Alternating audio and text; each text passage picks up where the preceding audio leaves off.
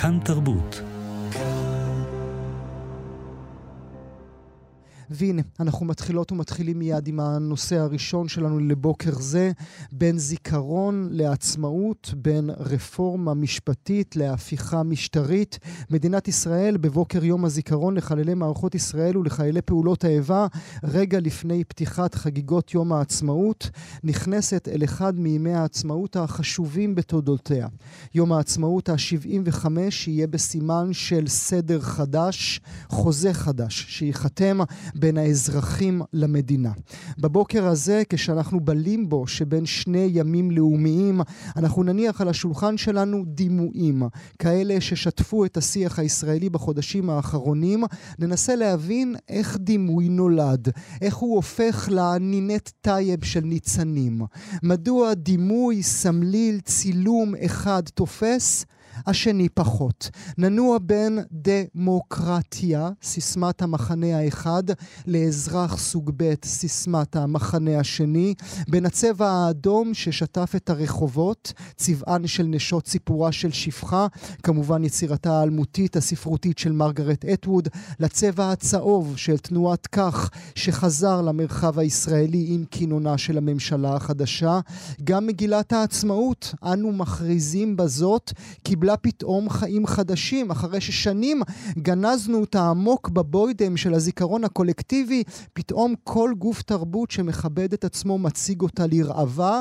ומן הצד השני מאתגרים ומבקשים מאיתנו שנמצא בה את המילה דמוקרטיה. רמז אין בה.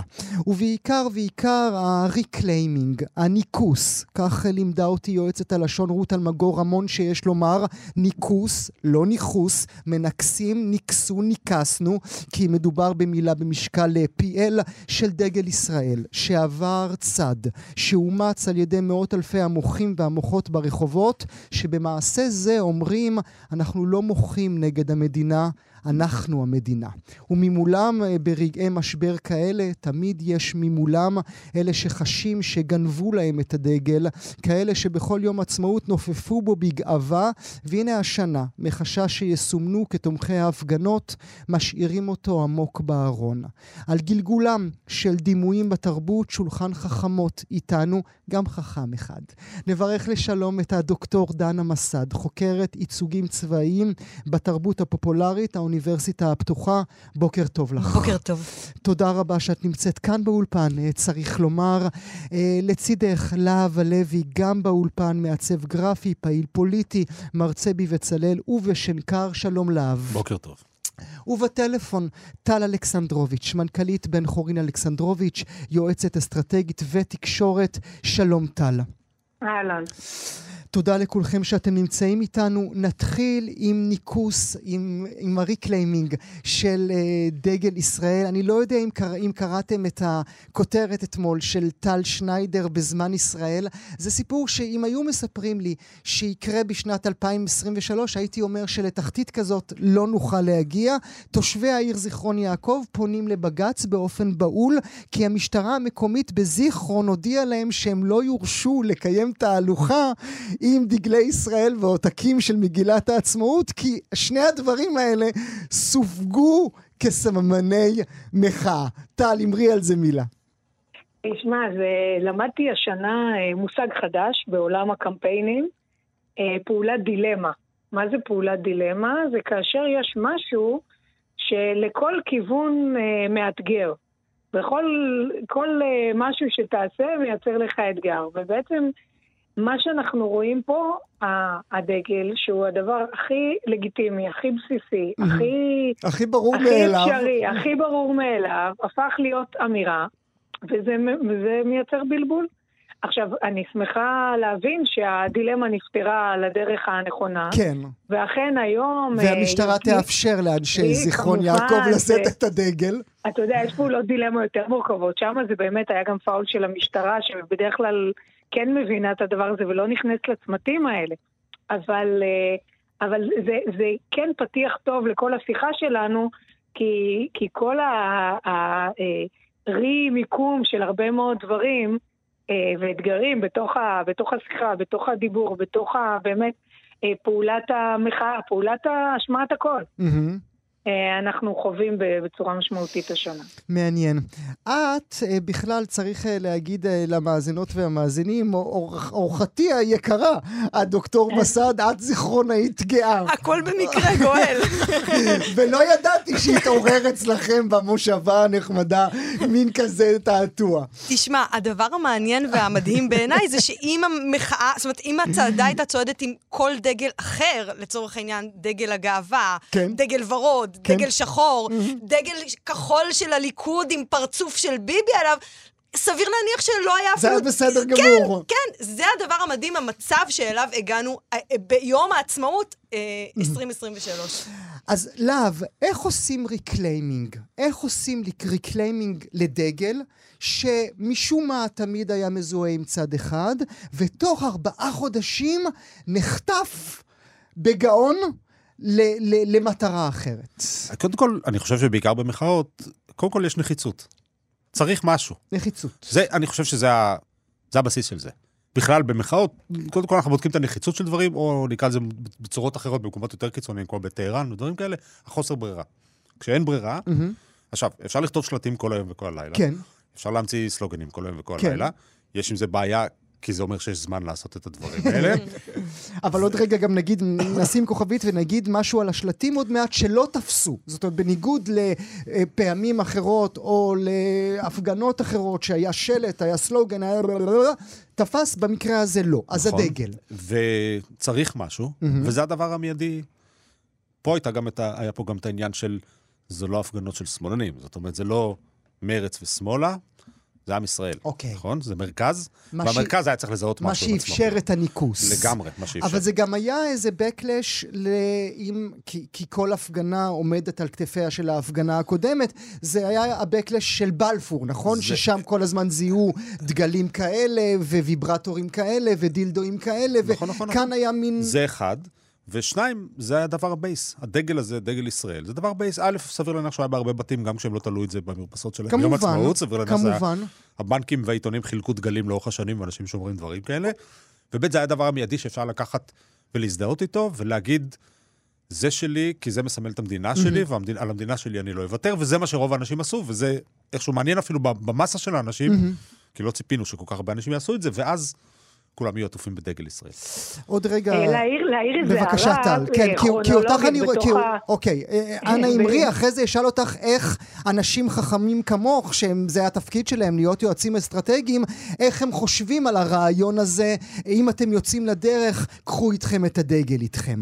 אז, אז אני אספר לך בדיוק, כי, כי ממש אה, יש פה קטע שאני אגלה לך מעולם היועצים האסטרטגיים. הרבה פעמים זה מזל וזה זיהוי של משהו שהוא נכון, ואז הוא תופס. בסדר? אני, אתה יודע, הייתי עכשיו אמורה להגיד לך, ספר היועצים הגדול. כן, ואנחנו חכמים נורא. בדיוק. אז מה, מה קרה פה? התחילו, באה הממשלה עם גל של מהפכה משטרית. אנשים ישבו בבתים מובסים עם תחושה שהם מיעוט, וכרגע הולכים לדרוס אותם, והתחילה איזושהי התעוררות. והייתה הפגנה ראשונה, אה, שהייתה חצי ספונטנית, הפתיעה לטובה, כי ראו ששמאלנים יכולים לעמוד בגשם, מזכירה לכם את, mm, mm, את mm-hmm. אותה הפגנת מטריות. ומה שהיה שם, היו שם כמה אנשים שהגיעו, אפרופו אותם זרעים של מחאות קודמות, עם דגלי פלסטין. לקח הימין את הדבר הזה וניסה, כמו שאתה אומר, לנכס או לנקס. לנכס, אמרי. כן, את ה... אני אכניס את זה, אה, מאזינות ומאזינים, לא, לא, אתם מהיום תתחילו להגיד לנקז. אני הראשונה שבעד עברית אה, מדויקת. אמ, ואז בעצם הימין ניסה להראות שזו הפגנה של אנרכיסטים, שמאלנים קיצוניים, וברשתות התחילה הפצה של הסיפור הזה, שזה בעצם אה, הפגנה כזו. אבל הציבור שיצא להפגין היה ציבור אחר. היה ציבור הרבה יותר ברודקאסט, הרבה יותר מיינסטרים, שבא ואמר, רגע, רגע, אני ממש לא דגל פלסטין, אני דגל ישראל. Mm. והתחילו להביא דגלי ישראל, ראתה המחאה את הדבר הזה והבינה את הנזק שיכול להיווצר מזה שהמחאה הזאת תהפוך למחאה מאוד מאוד שמאלנית, מאוד אה, לצורך העניין מזוהה עם דגלי פלסטין, והתחילו להביא את הדגלים, וזה שלאגר עצום. ואני חושבת שגם הרבה מאוד מהאנשים שהגיעו להפגין, הם אנשים שהרבה מאוד שנים אוהבים בסתר את הדגל. אבל חשו שלא בנוח איתו, וגם, אתה יודע, זה מין צד שיש לו... ואנחנו רק אני אגיד עוד משפט ואני סוגרת, זה מין צד שיש לו חטא מאוד גדול של צדקנות. הוא לא יכול להיות פשיסטי, הוא לא יכול להיות מיליטריסטי, הוא נורא נורא צדקן. ואז שנים היה אסור mm-hmm. להשתמש, ופתאום זה הפך להיות דבר שמותר, והייתה התפוצצות. Mm-hmm. את אומרת צדקן, ואני עוד רגע נדבר על העובדה שהדגל, נרצה או לא נרצה, בוודאי כאשר הוא שוטף ככה את הרחובות במסות הענקיות האלה, הוא עדיין מדיר אוכלוסיות מאוד גדולות, שלכן לא נמצאות, אינן חלק מה, מה, מההפגנות האלה. אוכלוסיות חרדיות לעיתים, אוכלוסיות ערביות לעיתים, אה, וזה משאיר את זה תחת, אה, תחת כותרת מאוד... מאוד, אה, מאוד מסוימת. אבל אני רוצה לדבר איתך ברשותך, דנה, על מוסד הדגל. דגלים תמיד היו, דגלים, אה, אה, דגל הגאווה נגיד, אה, דגל, דגל שחור, הפנתרים השחורים, נכון? נכון. ואיתך נדבר על הפירוק של המשולשים שיש בדגל שקיבלו כיוונים שונים. אגב, גואל, הזכרתם קודם את בלפור. בבלפור הדגל המוביל לא היה דגל ישראל, mm-hmm, הדגל mm-hmm, המוביל כמובן. היה הדגלים השחורים, כמובן. הדגלים הוורודים ודגלי לך. Mm-hmm. כבר אז היה מעניין לראות, אפרופו ניקוס, נכון? אמרתי את זה נכון? Uh, כיצד uh, נוצרה לה מחאת הדגלים השחורים? אני צפיתי בזה בהתפעמות, uh, uh, ואיך לא הזכירו את הדגלים השחורים הראשונים, במרכאות, שהם הדגלים השחורים של מחאת הפנתרים השחורים של ראשית שנות ה-70.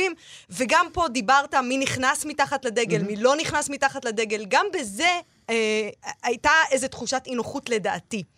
אה, אני חושבת, אה, בהקשר למה שנאמר פה, שבאמת יש פה איזו תחושה שהדגל הזה הוא באמת משהו שאפשר להיכנס אליו, וגם באמת, כמו שאמרת, להתחבר לפרקטיקות, להתחבר לתרגולים תרבותיים, שבאמת הרבה מאוד שנים לא, לא היה נעים לומר שנעים לנו איתם. כן. אה, אה, הרי פעם היו מצעדי, אה, מצעדי יום נכון. העצמאות, דגלנים, כן? היום זה כבר כמעט מוקצה מחמת מיאוס, הדבר הזה. ואנחנו רגילים לראות את הדגל ודגלנים ונשיאת דגל. אה, אגב, מעניין מאוד להסתכל, לעשות אולי איזשהו מחקר, על הצורה שבה אנשים נושאים את הדגל בהפגנות. זאת אומרת, כל מיני פוזיציות אוקיי, של איך, אוקיי. איך לוקחים את הדגל. ובאמת אנחנו רואים שהיום...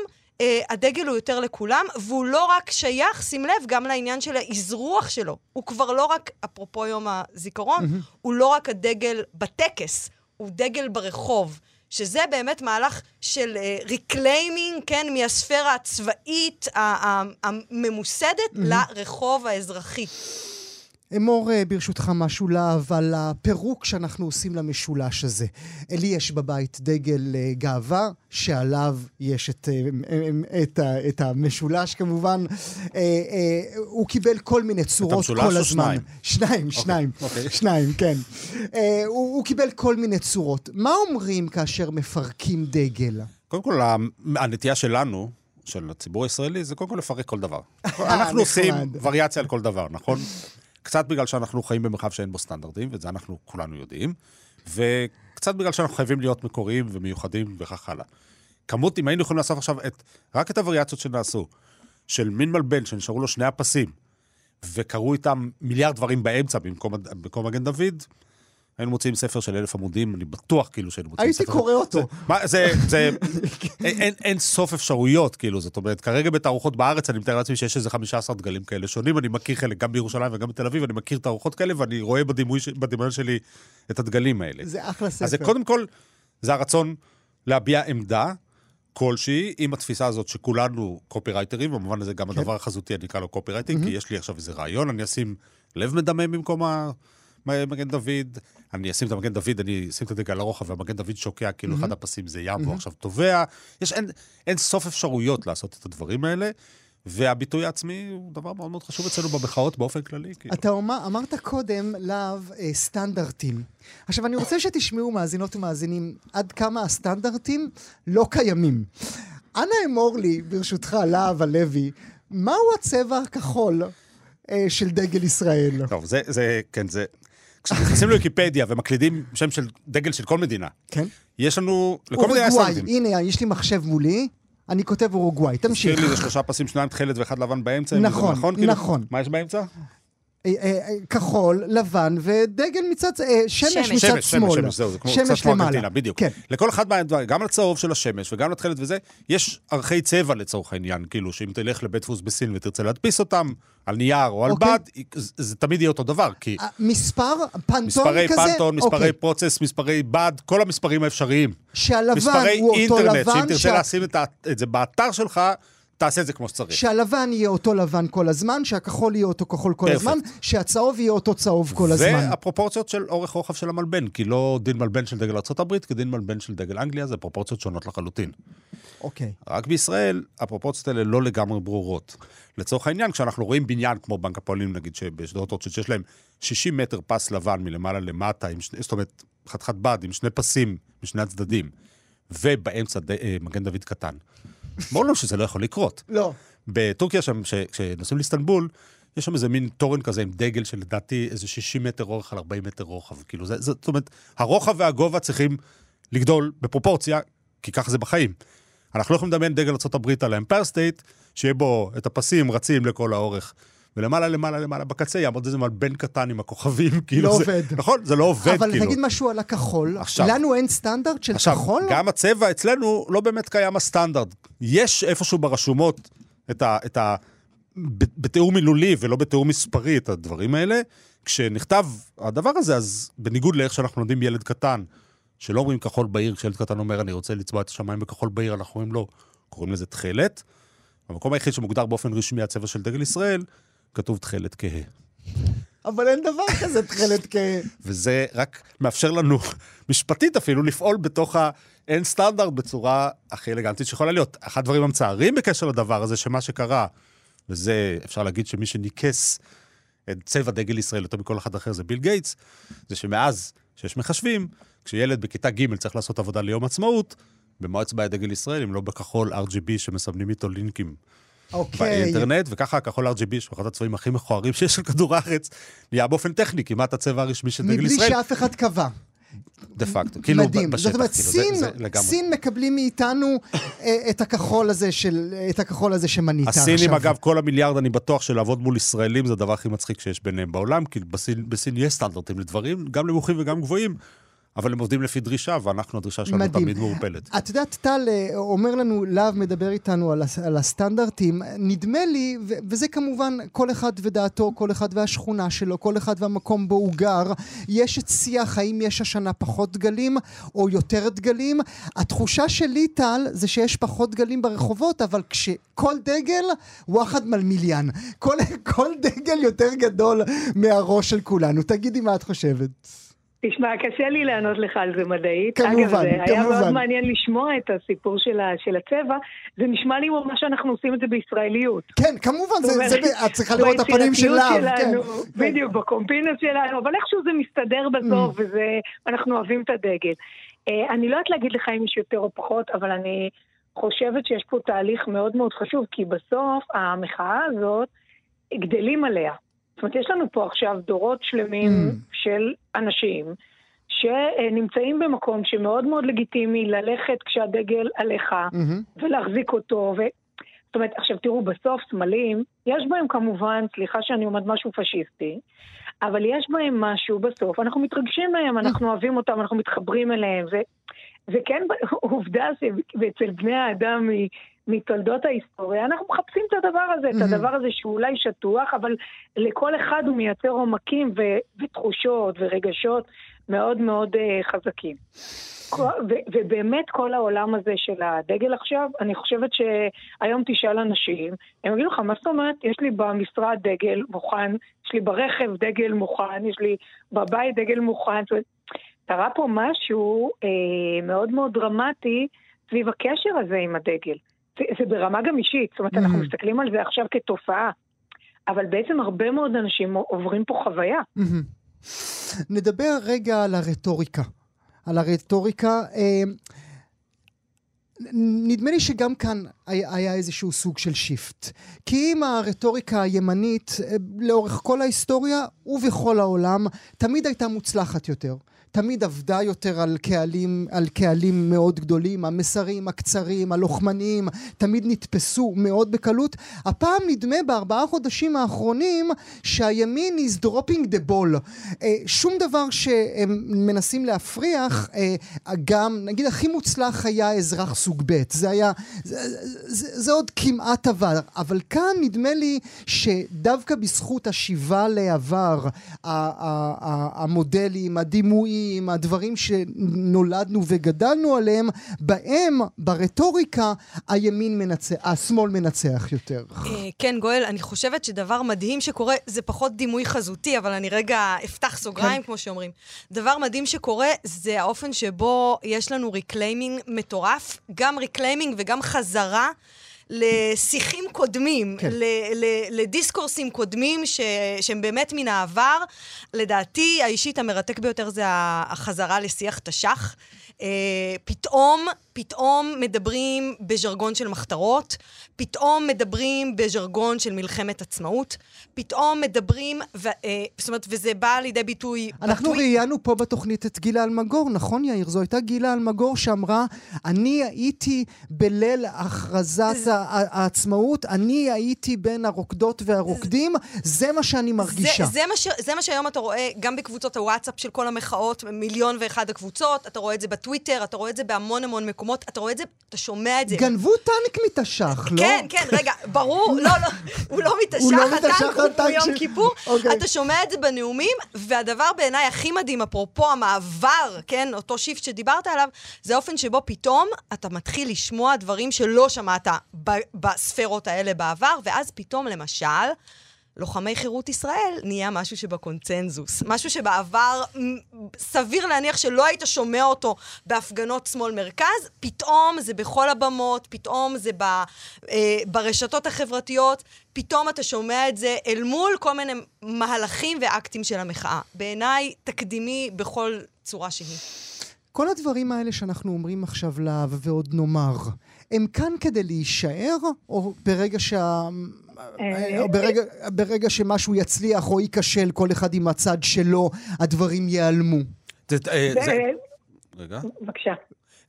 זה נורא עניין באופן כללי של מסה קריטית. גם של משך זמן, יש לנו איזה נטייה לחשוב שמה שקורה עכשיו זה מה שיהיה תמיד. אוקיי. אה, אם עוד חודשיים משהו יתמוסס, ואני לא יודע אם יתמוסס או לא, אז דברים ייעלמו באופן טבעי. כי פרק זמן של 7-8 חודשים זה לא פרק זמן שדברים מחזיקים בו, כאילו. הערכה שלי, אבל סתם אינטואיציה, זה שהשבר הזה הוא גדול מדי בשביל להיעלם. זאת אומרת, משהו חדש יצטרך לקום מההריסות, mm-hmm. יכול להיות שזה ייקח המון זמן, אבל משהו okay. אוקיי. יצטרך לקרות mm-hmm. עם הדבר הזה. זאת אומרת, כל מיני קודים שמדברים עליהם או שדיברו עליהם, כולל הביטוי הזה, כולנו אחים, או דברים כאלה. כן. זה, זה, זה, זה, זה הכל אמירות ריקות מתוכן עכשיו, כאילו, וצריך תוכן. ובשביל זה יצטרך להיבנות משהו חדש, ולבנות משהו חדש זה נראה לי תהליך מאוד גדול בשביל קבוצה של עשרה מיליון אנשים, גם אם היא מאה קבוצות נפרדות בתוכם, וגם אם היא קבוצה אחת גדולה, זה עדיין דבר שהוא מאוד מסובך ומאוד לוקח זמן. והיישאר, לא יישאר, דגל ישראל יישאר. ולמי הוא שייך? כי הוא מאוד איקוני, הוא יהיה שייך למדינת ישראל בצורה כזאת או אחרת, כאילו, אבל הוא מאוד איקוני. Mm. וזה דבר שחשוב להבין אותו ויזואלית. יש דברים שהם פשוט לא מספיק איקוניים, זאת אומרת, שהנראות שלהם פשוט לא נצרבת בעין בצורה mm-hmm. מספיק בוטה. הוא לא דגל יפה בעיניי, mm-hmm. אבל הוא איקוני. הנה, הוא אמר לו דגל יפה, תוציאו לי אותו מהאולפן, כי הוא דגל יפהפה. אה, מה רצית להגיד, טל? אני אראה לך גרסאות הרבה יותר יפות אה, שלא יותר. שהיו להם? כן, טל. אה, רציתי, סליחה, להטיל ספק ב... בהישארות. באמירה, לא, באמירה הכללית הזאת, שבאמת... שצד אחד כרגע הוא באמת נראה יותר אסוף, יותר מוחלט, אבל אני, אני חושבת שזה יהיה קצת מוקדם ומתיימר. אה, באמת אה, להביט על זה כצד אחד יודע לנסח סיסמאות וצד אחד לא. כי תראו מה קרה פה. בעצם אה, הייתה פה טעות פוליטית מאוד מאוד קשה, באיך שהדברים נעשו, בקצב שהם נעשו, ו- ובעצם זה יצר את העוררות ב- בצד השני לצורך העניין. ה framing הראשון היה מאוד מאוד מוצלח וחשוב, והוא רץ לאורך כל הדרך. יש צד שהוא דמוקרטיה וצד שהוא דיקטטורה.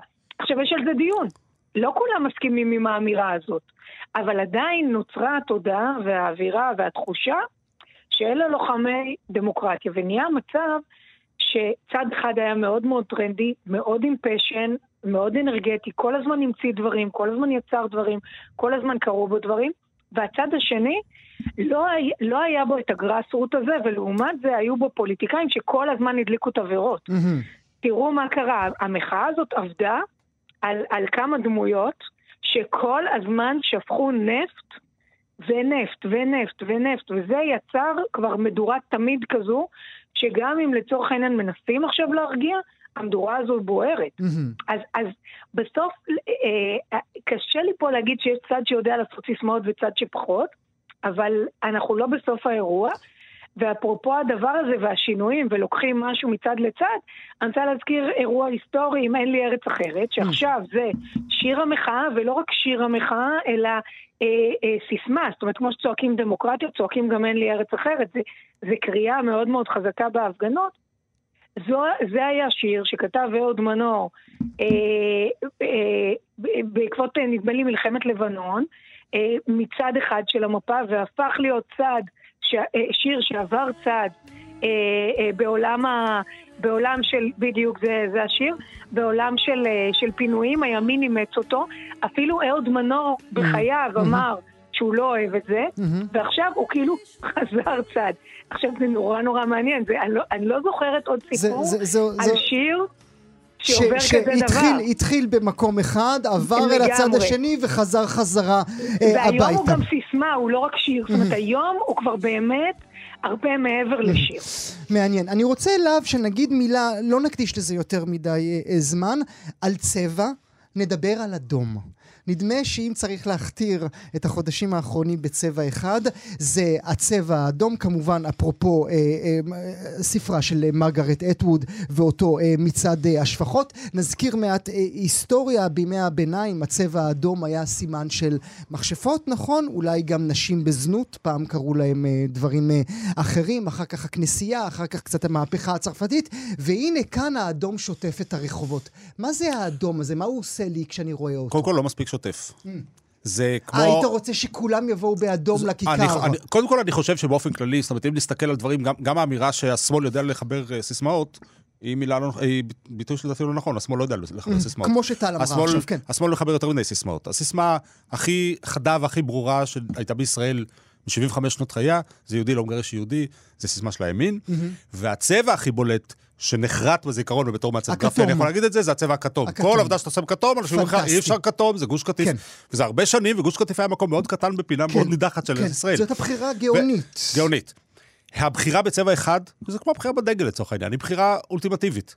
היציאת, הנקודה פתיחה שלה מהשפחות, מצד השפחות ב, בימים שזה התחיל, נגיד בפעם, פעמיים ראשונות, זה אחלה נקודת פתיחה. Mm-hmm. אני חושב שההמשך של מצעד השפחות זה דבר שהיה מיותר לחלוטין, וחלק מהבעיה של השמאל, כולל הסיסמאות, זה שלכולם יש מה שאני קורא הפסיכולוגיה של הלוקסוס. לכולם יש לוקסוס של יותר מדי זמן, וכולם עסוקים בדחקות. זה קצת מים של פייסבוק בפעם השלישית שאתה מספר את זה מצד השפחות, עם כל בעצם, הכבוד. אתה בעצם אומר לי כאן, זו הסיבה שאף אחת, אף אחד מהסמלילים לא, לא, לא תפס? בוודאי, כי זה הכל דחקות. Okay. אוקיי. רובם זה ממים של פייסבוק. Mm-hmm. אם היינו עוברים עכשיו על כל השלטים שצולמו, אלפי שלטים עם ה copywriting כן. נפלא, לא אסלח לביבי ש, שגרם לי להפסיד את הסופר קלאסיקו. ו- כן. ו- הכי טוב וזה... היה, אתם הורסים לנועה קירל. או, ב- זה, ב- היה, ב- זה היה פשוט פנטסטי. בדיוק, זה, זה, זה, זה, זה כל הדברים האלה. בסוף אתה אומר, רגע, מה הם רוצים להגיד? במקומות שבהם אין לוקסוס, שנסתכל על מחאות בסין, שנסתכל על מחאות בטהרן, שנסתכל על מחאות לאורך ההיסטוריה. זה קו אחד. זה קו אחד, זה סיסמה אחת. הנשים האיראניות הולכות עם אישה, חיים, חירות, בכל השפות, בכל המקומות על כדור הארץ. אף איראנית לא יצאה מהבית עם כול חיג'אב ביג'י יומו. נגיד שיכול להיות אחלה סלוגן בשביל... כול חיג'אב ביג'י יומו. אם, נכון, אם היה, אם היה לנו זמן, והיה לנו את הלוקסוס שיש לנו זמן לשבת, לחשוב, ולהמציא סיסמה. כשאין זמן... יש אז, אחד. יש ואנחנו, יש לנו זמן. האדום אם היינו טיפה יותר רציניים, כולנו היינו יוצאים להפגנות באדום. אתה שואל אותי אם אדום זה הצבע האולטימטיבי? אני מניח שלילך היה יותר טוב, כי הוא צבע יותר significant, לצורך העניין. אדום זה צבע פוליטי אז, אז מיידי. אני, אז אני מוסיף עוד צבע, כי אם אתה כבר פה איתי, אז אני אנצל את הידע הרב שלך. אמרנו כתום, אמרנו אדום, אני רוצה להוסיף צהוב של האפודים הצהובים בצרפת. איך זה תפס לעזאזל? האפודים הצהובים זה עוד פעם, זה עניין של נחיצות. המחאות של האפודים הצהובים התחילו מנהגי משאיות, כן. כמו שבישראל כן. ישנו את החוק הזה וזה, הם היו מוכרחים לזהות אחד את השני, הם שמו את האפודים הצהובים, ותוך שנייה זה נהיה הדבר המיידי ביותר שיש לכל אחד באוטו, ונורא קל להשתמש בו. זה לא אותו צהוב. נחיצות. זה, זה מין צהוב זרחני כזה, כמו של מרקרים. נכון, נכון. זה לא אותו צהוב של, של הימין פה. Mm. הצהוב של הימין פה זה צהוב של פשיזם, זה צהוב שאם אנחנו רוצים לדמיין את הצהוב שחור... הצהוב החרד"לי כזה? אם אנחנו רוצים לדמיין את הצהוב שחור הזה, שמשתמשים בו אפילו בדגלים של הפמיליה נגיד, ודברים כאלה, תחשוב על הסמלים האלה של, של רדיואקטיביות, על כן. המין כמו שבשבת כזאת של שלושה כאלה באלכסונים של שחור וצהוב, זה זה, זה מאיים, זה מפחיד, זה כמו שעושים אבסטרקט של דבורה, שעושים את הדברים mm. האלה. זה מפחיד. הדבורה מאיה. הדבורה, כן, הדבורה מאיה פחות, פחות מפחידה, כאילו, אבל כשעושים אבסטרקט של שחור צהוב כזה, זה מאיים, כאילו.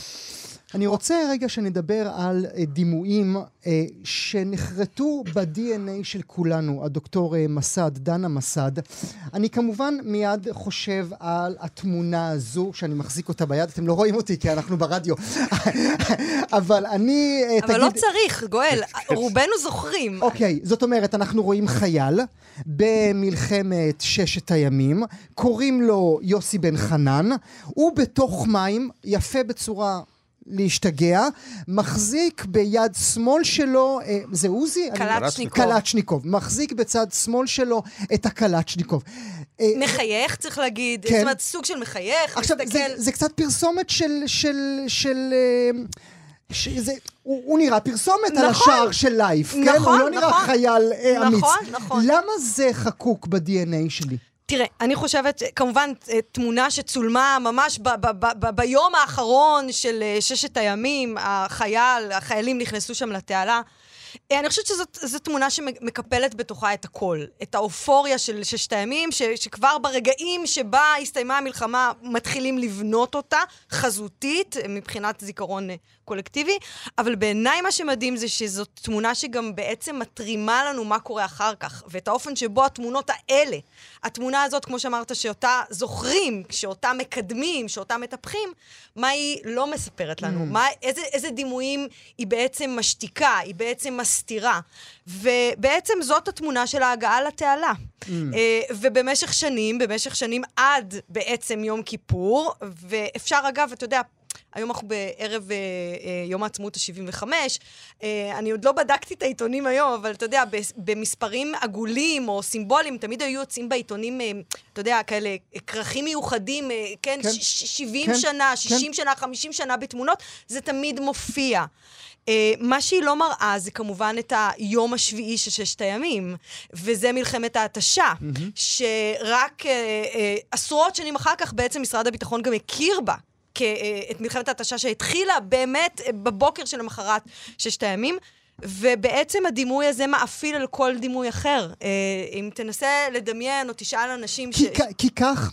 נדמה לי, כשאני מסתכל על זה... כי כך רצינו לזכור את המערכה הזאת. נדמה לי אולי קומה נוספת, זה לא רק ככה אנחנו רצינו, אלא כך גם העולם רצה לראות אותנו. כן. החתיכים, כן, היפים כן, האלה, כן. השמחים. ובואו לא ניתן לשום... היהודי החדש. כן. זה, זה מה שכתוב פה, אגב, זה יותר... כן, כן. התמונה כולנו מכירים, בחיים לא ידעתי שזה הטקסט על ה... כן, כן. Israeli soldier cools off in the Swiss כן, כן, כן. הוא משובב את נפשו עכשיו במים, כאילו, זה... מה יותר נחמד מזה? כאילו קפץ... אה, קולס עם ספר. כן, כן, כן. הוא בבריכה, בריכת אלפיים, חולון אלפיים. ממש, ממש. אני עכשיו גם רואה פתאום את האבזם של ה...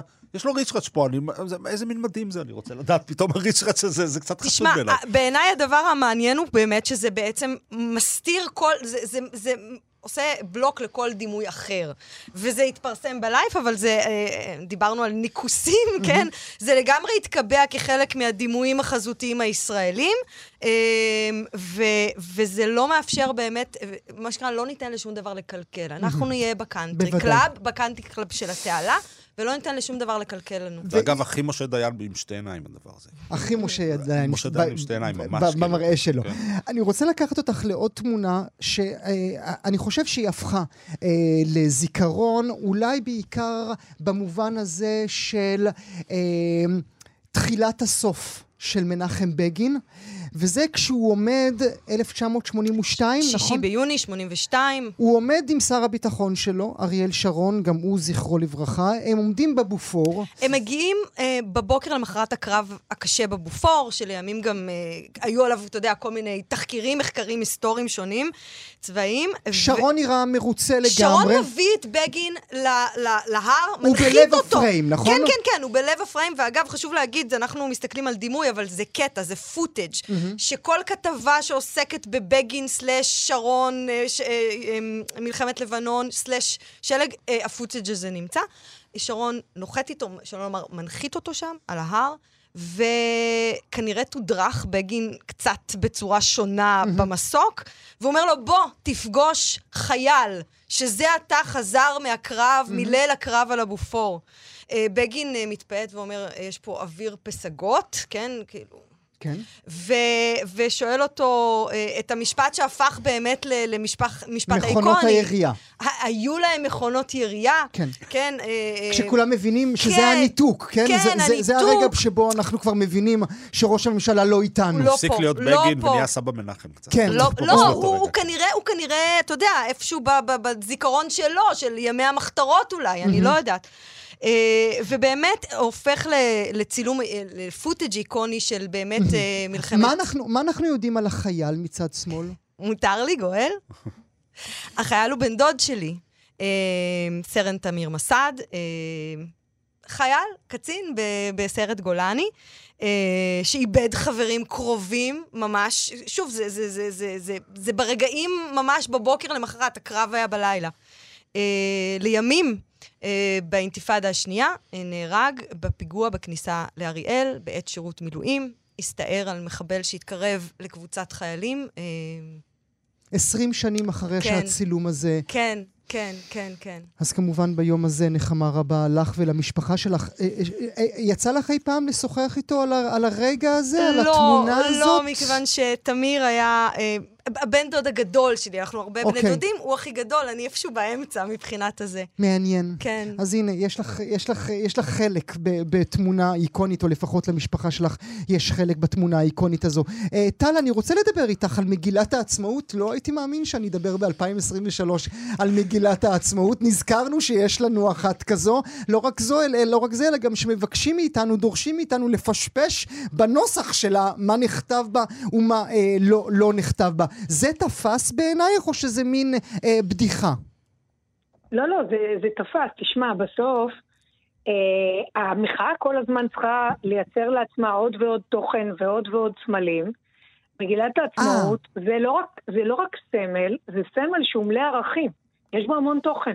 הוא חומר קריאה, אתה יודע, הוא, לא רוצה להגיד תנכי כי אני לא, לא מתיימרת, אבל הוא, הוא הכי עמוק והכי משמעותי שיש לנו.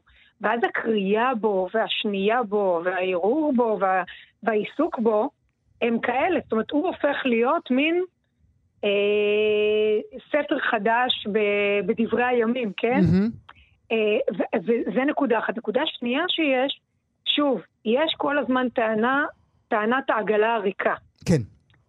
ו- ובסוף, אני חושבת שאחד מהדברים המעניינים שקרו פה, שהצד המוחה בא ואמר, רגע, אני לא עגלה ריקה. יש לי המון ערכים, יש לי מה להגיד. אני, הערך הקודם שייצג את החבורה הזאת היה רק לא ביבי, זה לא ערך. Mm-hmm. זה לא אמירה פרודוקטיבית. מגילת העצמאות והדברים שכתובים בה הם דברים פרודוקטיביים, הם באמת דברים שניתן להילחם עליהם, לקדם אותם, אה, להישבע להם, אה, לייצר אה, דינמיקה בהקשר שלהם. ולכן מגילת העצמאות היא מאוד מאוד חשובה, והיא כן מייצרת איזושהי שפה משותפת על מה, על מה אנחנו נלחמים.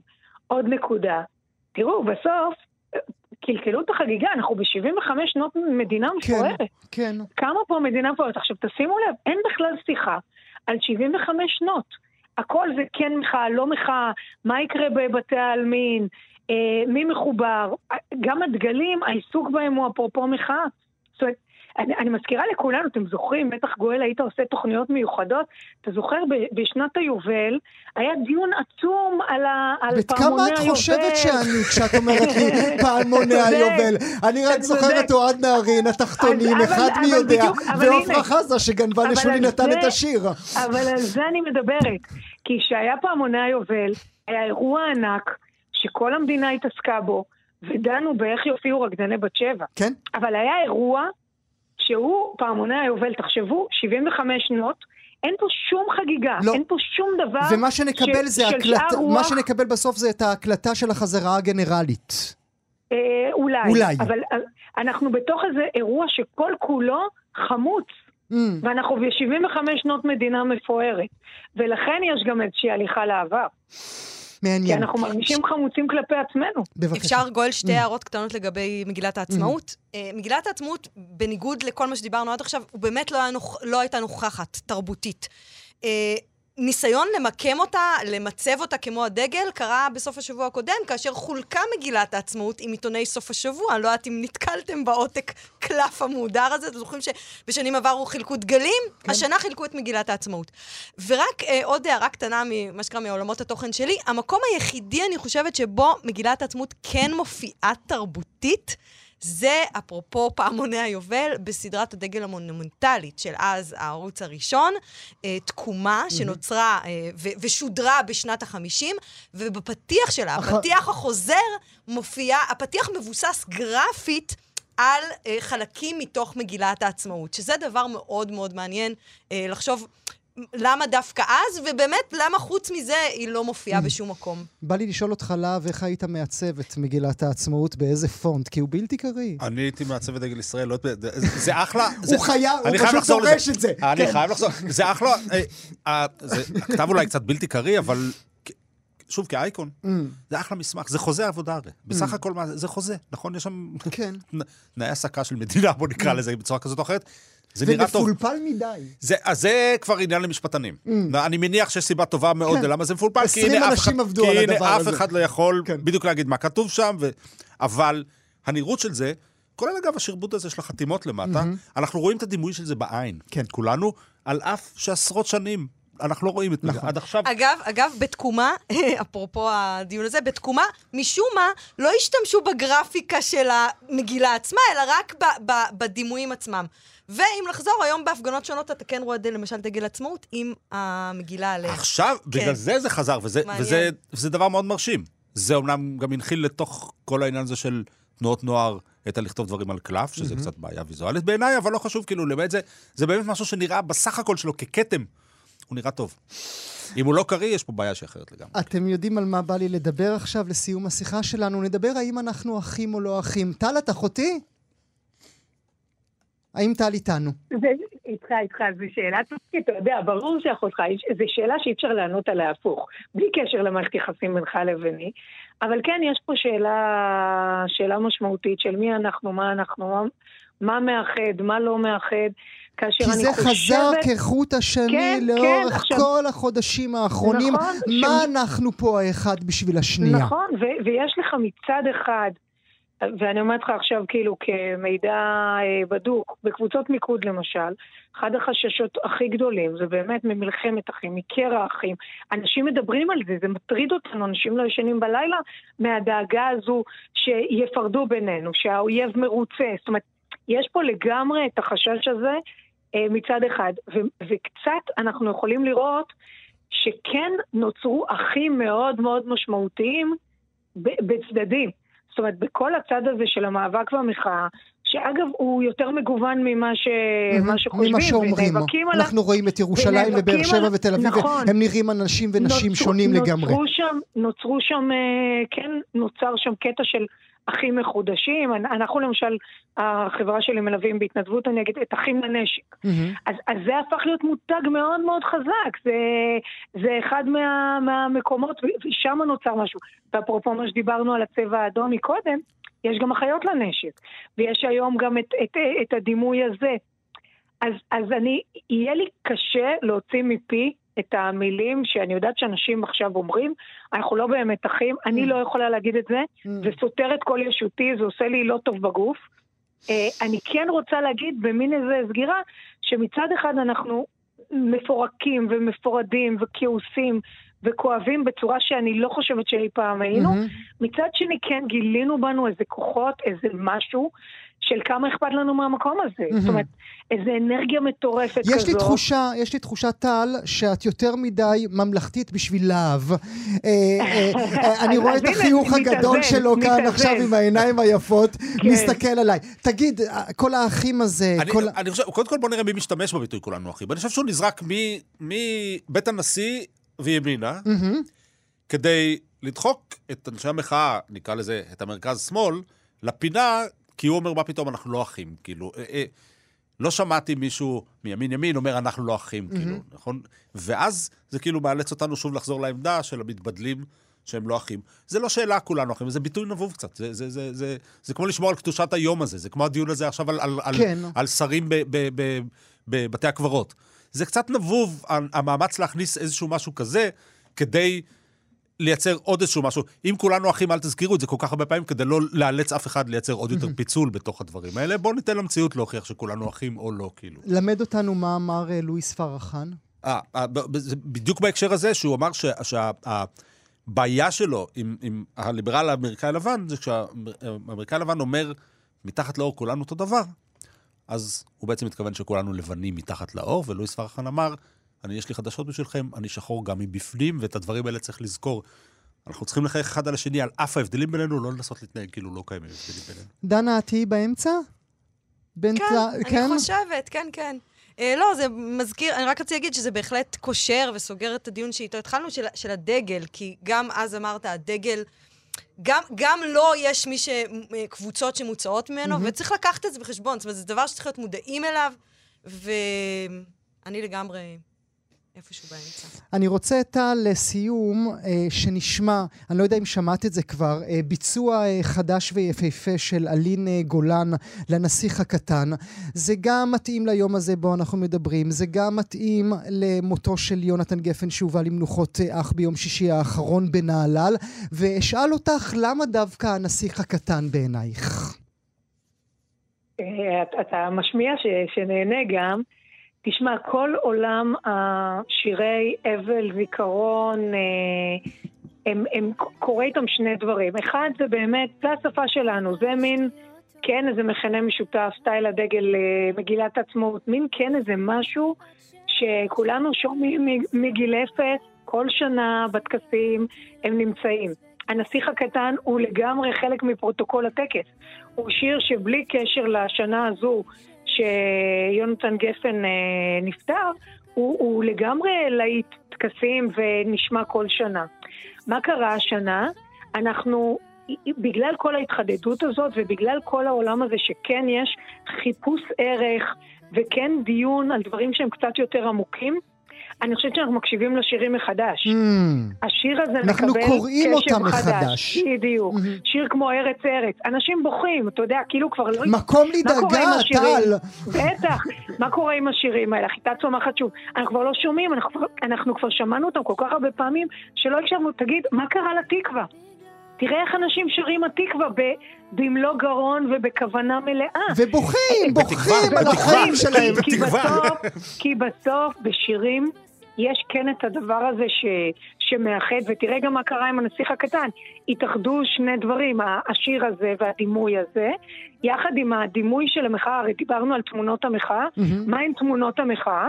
יש איילון סגור, דימוי אחד, יש שקמה עם הדגל, דימוי שני, ויש כל שבוע את התמונה מלמעלה, שכולם סופרים, יש יותר אנשים, פחות אנשים, עם איזשהו דגל ששוטף את הקהל מלמעלה, והוא, והוא דימוי כללי.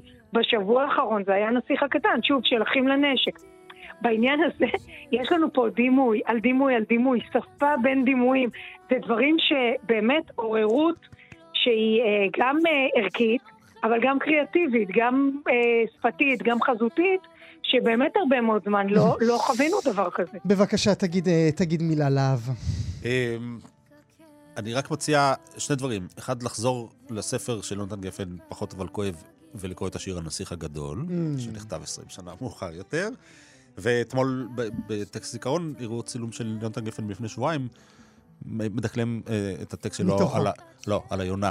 אה. היונה הלבנה כבר זקנה, על זה שהשלום כבר נגמר, וזה היה מאוד מעניין לראות אותו. ממש אה, הקלטה, צילום מלפני שבועיים. אני רוצה להודות לכם עד מאוד על השיחה המעניינת הזו, על השולחן המעניין הזה. חג עצמאות שמח. חג עצמאות שמח. הדוקטור אה, דנה מסד, להב הלוי, חג עצמאות שמח. טל אלכסנדרוביץ', תודה לך שהיית איתנו. תודה רבה.